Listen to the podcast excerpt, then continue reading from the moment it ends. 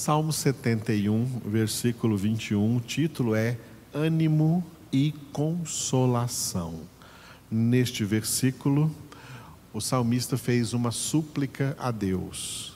Aumenta a minha grandeza, conforta-me novamente. Aumenta a minha grandeza, conforta-me novamente. Porque o título então é Ânimo e Consolação. Vamos ver as duas partes desta pequena súplica. 21a, ele está pedindo por ânimo. Aumenta a minha grandeza. Repetindo, ele orou a Deus pedindo, aumenta a minha grandeza. Bom, a oração do salmista aqui não é uma oração megalomaníaca, ou seja, pedindo para ser grande, porque ele, como um homem de Deus, sabe, conforme está lá no Salmo 48, que grande é somente o Senhor.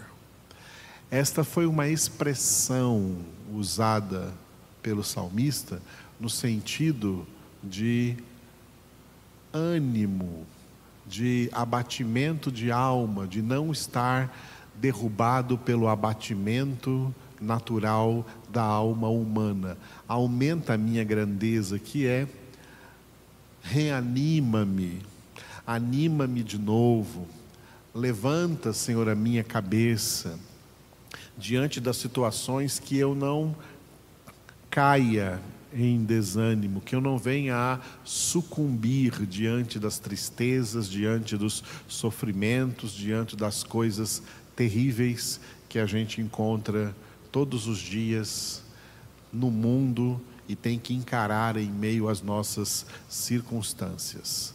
Aumenta a minha grandeza, que significa aumenta o meu ânimo para que eu saiba enfrentar todas as coisas que como gigantes me atacam, mas o Senhor é maior do que todas elas.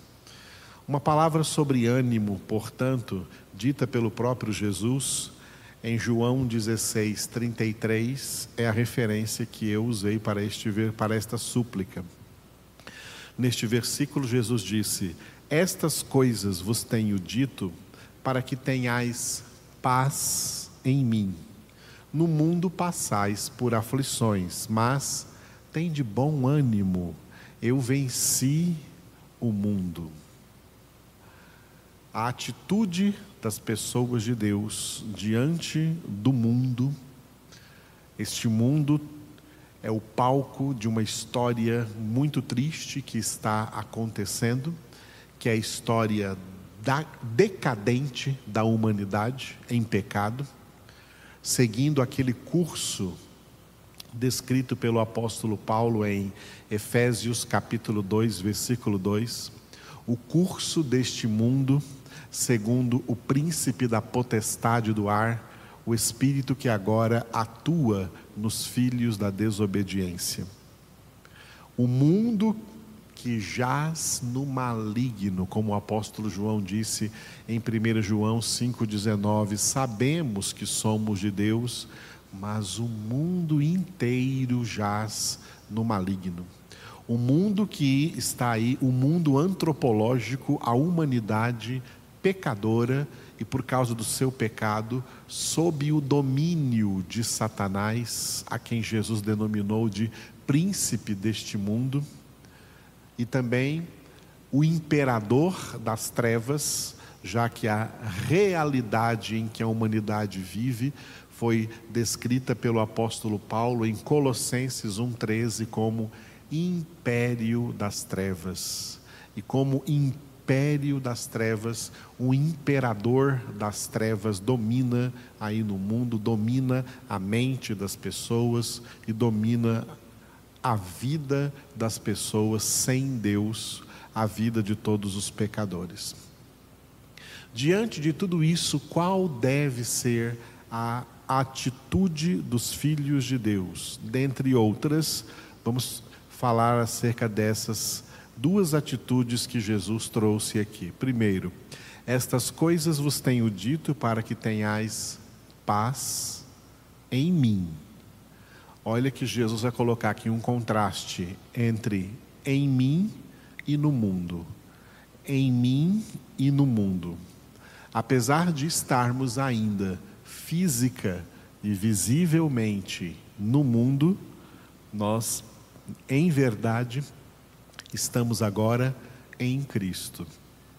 Nós que estamos em Cristo, mesmo diante de um mundo tórrido, difícil, endurecido para Deus e para a sua palavra, nós estamos em uma outra dimensão espiritual, em uma outra realidade espiritual, porque o Pai nos libertou do império das trevas e nos transportou, isso aconteceu espiritualmente, para o reino do Filho do seu amor.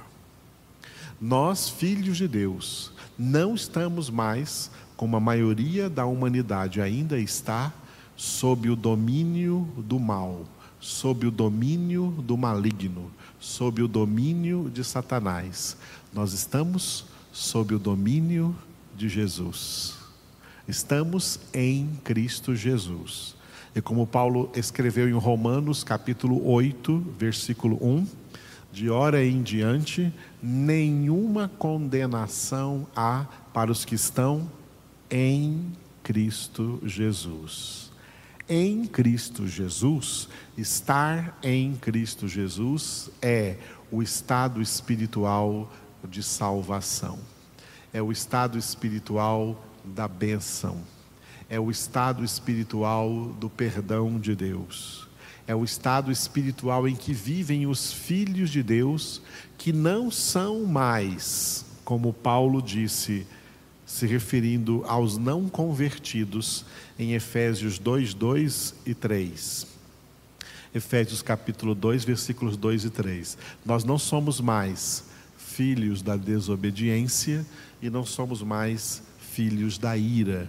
Fomos feitos em Cristo Jesus, filhos de Deus, porque nascemos de Deus. Somos aqueles a quem o Pai deu o direito de serem feitos filhos de Deus, que não nasceram do sangue, nem da vontade da carne, nem da vontade do homem, mas nasceram de Deus.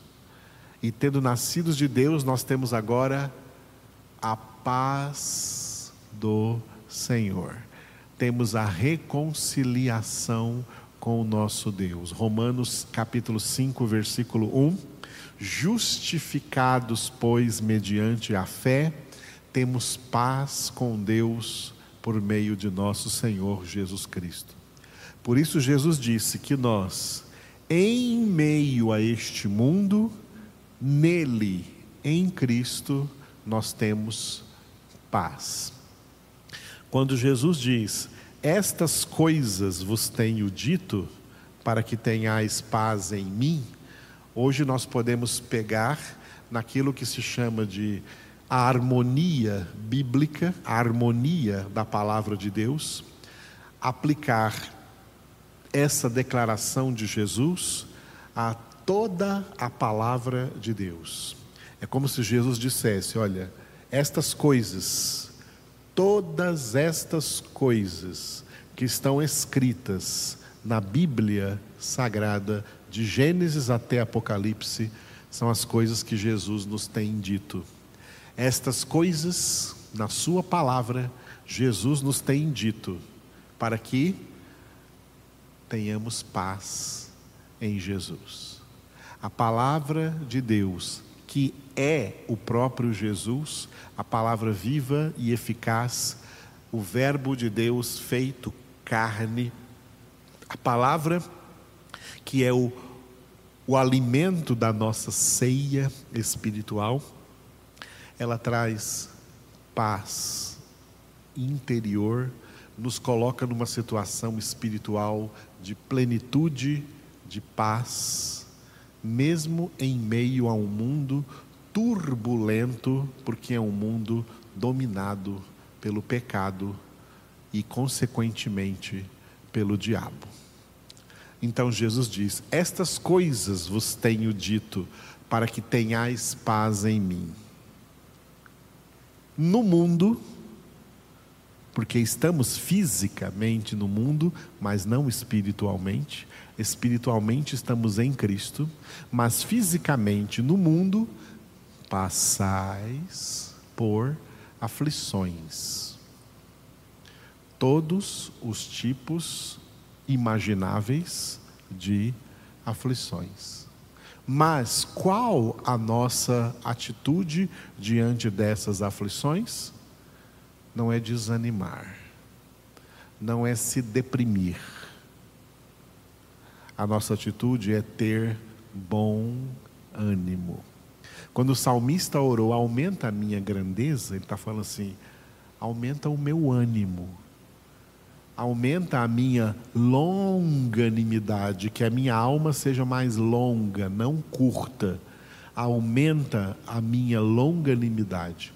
Ânimo vem de alma, ânima no latim, em português é alma, tem de bom ânimo, tem de uma boa alma, e uma boa alma, ou seja, uma alma alegre, uma alma animada, uma alma para cima e não para baixo, uma alma que experimenta essa grandeza, porque é isso que o Senhor traz ao nosso interior. Apesar de sermos pequenos, Ele nos preenche com a sua plenitude, com a sua grandeza. É isso que o salmista está orando quando diz aumenta a minha grandeza. Ele nos faz ter uma alma animada, ter bom ânimo. E Jesus coloca aqui uma motivação principal para isso. Eu venci o mundo. O que ele quis dizer? Eu me fiz um de vocês. Eu me fiz um ser humano. Eu me encarnei na sua natureza humana. Eu sei o que são todas as suas aflições humanas, que eu passei por todas elas, e passei por aflições humanas piores do que muitos de vocês passam, mas eu não me deixei abater diante dessas aflições. Eu venci esse mundo de trevas, eu venci esse mundo decaído, e eu venci para dar também a vocês todas as condições necessárias para que vocês também sejam mais que vencedores sobre todas essas coisas. Temos aflições no mundo? Temos, mas a nossa atitude não é nos abater, a nossa atitude é ter bom ânimo. E onde nós alcançamos isso? Alcançamos na oração, alcançamos na meditação da palavra de Deus, em caráter particular e em caráter congregacional. Em caráter particular, todos os dias, meditando na palavra de Deus de dia e de noite. E em caráter congregacional, não perdendo nenhuma congregação, mesmo que seja online nesses tempos de pandemia. Mas atentos ao que o Senhor está nos falando, porque essa palavra que aumenta a grandeza, a plenitude da graça dentro de nós e nos torna sempre pessoas de bom ânimo em meio às dificuldades desse mundo, porque as dificuldades e aflições deste mundo só tendem a aumentar até que chegue a consumação do século. O mundo não vai melhorar. Os únicos que têm condições de melhorar somos nós, porque o Espírito de Deus habita em nós. A parte B do versículo 21, do Salmo 71, é consolação. Conforta-me novamente. Conforta-me novamente. Aumenta a minha grandeza e conforta-me novamente. O salmista está orando. Ora, a palavra consolo, em português, tá? Ela é uma tradução que vem aqui da língua grega e também da língua hebraica, que significa também conforto. Consolar significa também confortar. Confortar significa dar força, significa fortalecer. Então, consolação não é apenas aquela coisa de bater a mãozinha na cabeça de alguém, ou não fica assim, não, vai passar. Não, consolação é transmitir força para quem está fraco, para quem está abatido diante de alguma situação, trazer fortalecimento para essa pessoa. Por isso que o texto bíblico que define muito bem a consolação é 2 Coríntios capítulo 1, versículo 4, onde Paulo escreveu falando acerca de Deus, que é Ele que nos conforta em toda a nossa tribulação, para podermos consolar os que estiverem em qualquer angústia, com a consolação com que nós mesmos somos contemplados por Deus. Repetindo o versículo, note o verbo confortar e o verbo consolar e a palavra consolação. É Ele, Deus, que nos conforta em toda a nossa tribulação, para podermos consolar os que estiverem em qualquer angústia, com a consolação com que nós mesmos somos contemplados por Deus. Quando Jesus disse que ia enviar o Espírito Santo, Ele disse: eu vos enviarei outro Consolador, porque Jesus também já é Consolador. O Pai é Consolador, Jesus é Consolador, o Espírito Santo é Consolador. O nosso Deus é o Deus, conforme Paulo cita aqui nesse capítulo 1 e outros versículos, o Deus de todas as consolações, que nos conforta em toda a nossa tribulação. Nos conforta, ou seja, Ele nos consola como nos fortalecendo, nos fortalecendo. Vamos trazer isso em conexão com a ceia. Estamos agora numa ceia congregacional, não estamos hoje celebrando aqui a ceia com os elementos, mas estamos participando da ceia espiritual. Os elementos, quando a gente celebra a ceia, eles servem para demonstrar de maneira analógica, didática, que é o que nós temos que fazer todos os dias, nos alimentar da palavra de Deus, tá? Nessa ceia congregacional, enquanto recebemos a palavra de Deus, a ação dessa nutrição espiritual dentro de nós é nos consolar, é nos confortar, é nos fortalecer em Cristo, para que sejamos fortes diante de todas as circunstâncias decadentes em meio às quais nós vivemos. Então, quando Jesus disse, né, em mim vocês têm paz, podemos também acrescentar, em mim vocês também têm força. Em Cristo nós somos fortalecidos. Na palavra de Deus somos fortalecidos. Porque Deus não quer filhos fracos. Deus não quer filhas fracas.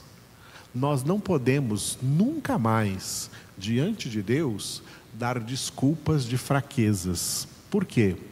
Porque em Cristo Jesus, Deus já nos deu, já providenciou para nós tudo o que precisamos para ser fortes.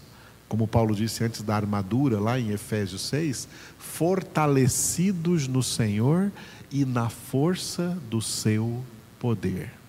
Deus está formando filhos fortes, dando aos seus filhos capacidade de vencer toda tentação, vencer toda aflição, vencer toda preocupação, vencer toda a ansiedade, vencer todo inimigo, Satanás e os demônios, todos os principados e potestades do mal neste mundo tenebroso. Essa é a nossa guerra, e para essa guerra espiritual Deus já nos deu todas as armas de vitória.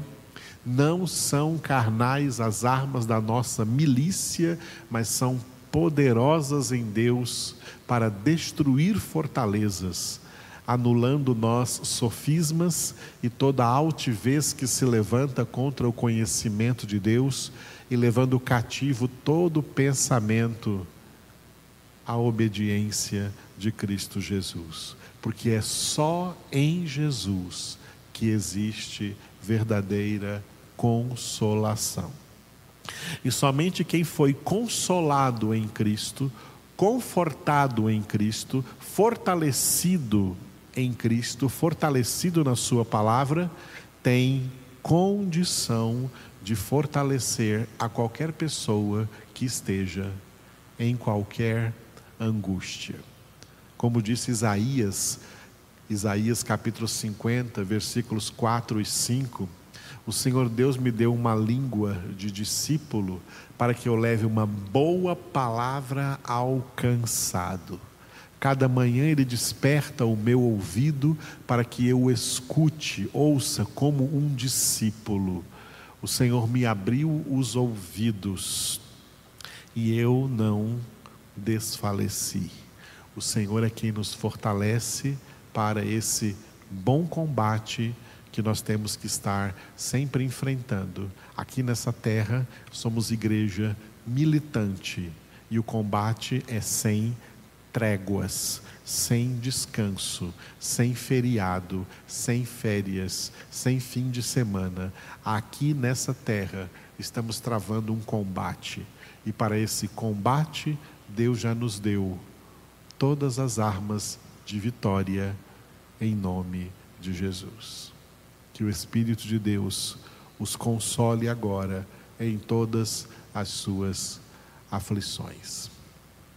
Sim, ó Deus Todo-Poderoso, obrigado, porque em Cristo Jesus Tu nos deste tudo o que precisamos para enfrentar todas as coisas, todas as aflições do mundo, e em meio a essas aflições sermos sempre mais que vencedores.